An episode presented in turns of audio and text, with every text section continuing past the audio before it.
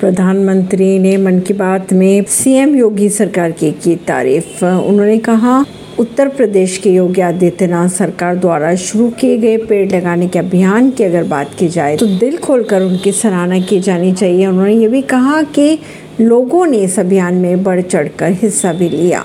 PM ने अमृत सरोवर योजना के साथ यूपी में एक दिन में 30 करोड़ पेड़ लगाने के रिकॉर्ड का भी जमकर ज़िक्र किया। उन्होंने कहा, इस तरह की मुहिम में सभी लोगों को हिस्सेदारी लेनी चाहिए। पीएम ने कहा कि कुछ दिन पहले ही उत्तर प्रदेश में एक दिन में 30 करोड़ पेड़ लगाने का रिकॉर्ड बनाया गया था। इस अभियान की शुरुआत राज्य सरकार ने की थी, लेकिन उसे पूरा लोगों ने किया। ऐसे प्रयास जन भागीदारी के साथ साथ जन जागरण को भी बढ़ावा देते हैं। पीएम ने यह भी कहा कि मैं चाहूँगा कि हम सब मिलकर पेड़ लगाने और पानी बचाने के इन प्रयासों का हिस्सा बने।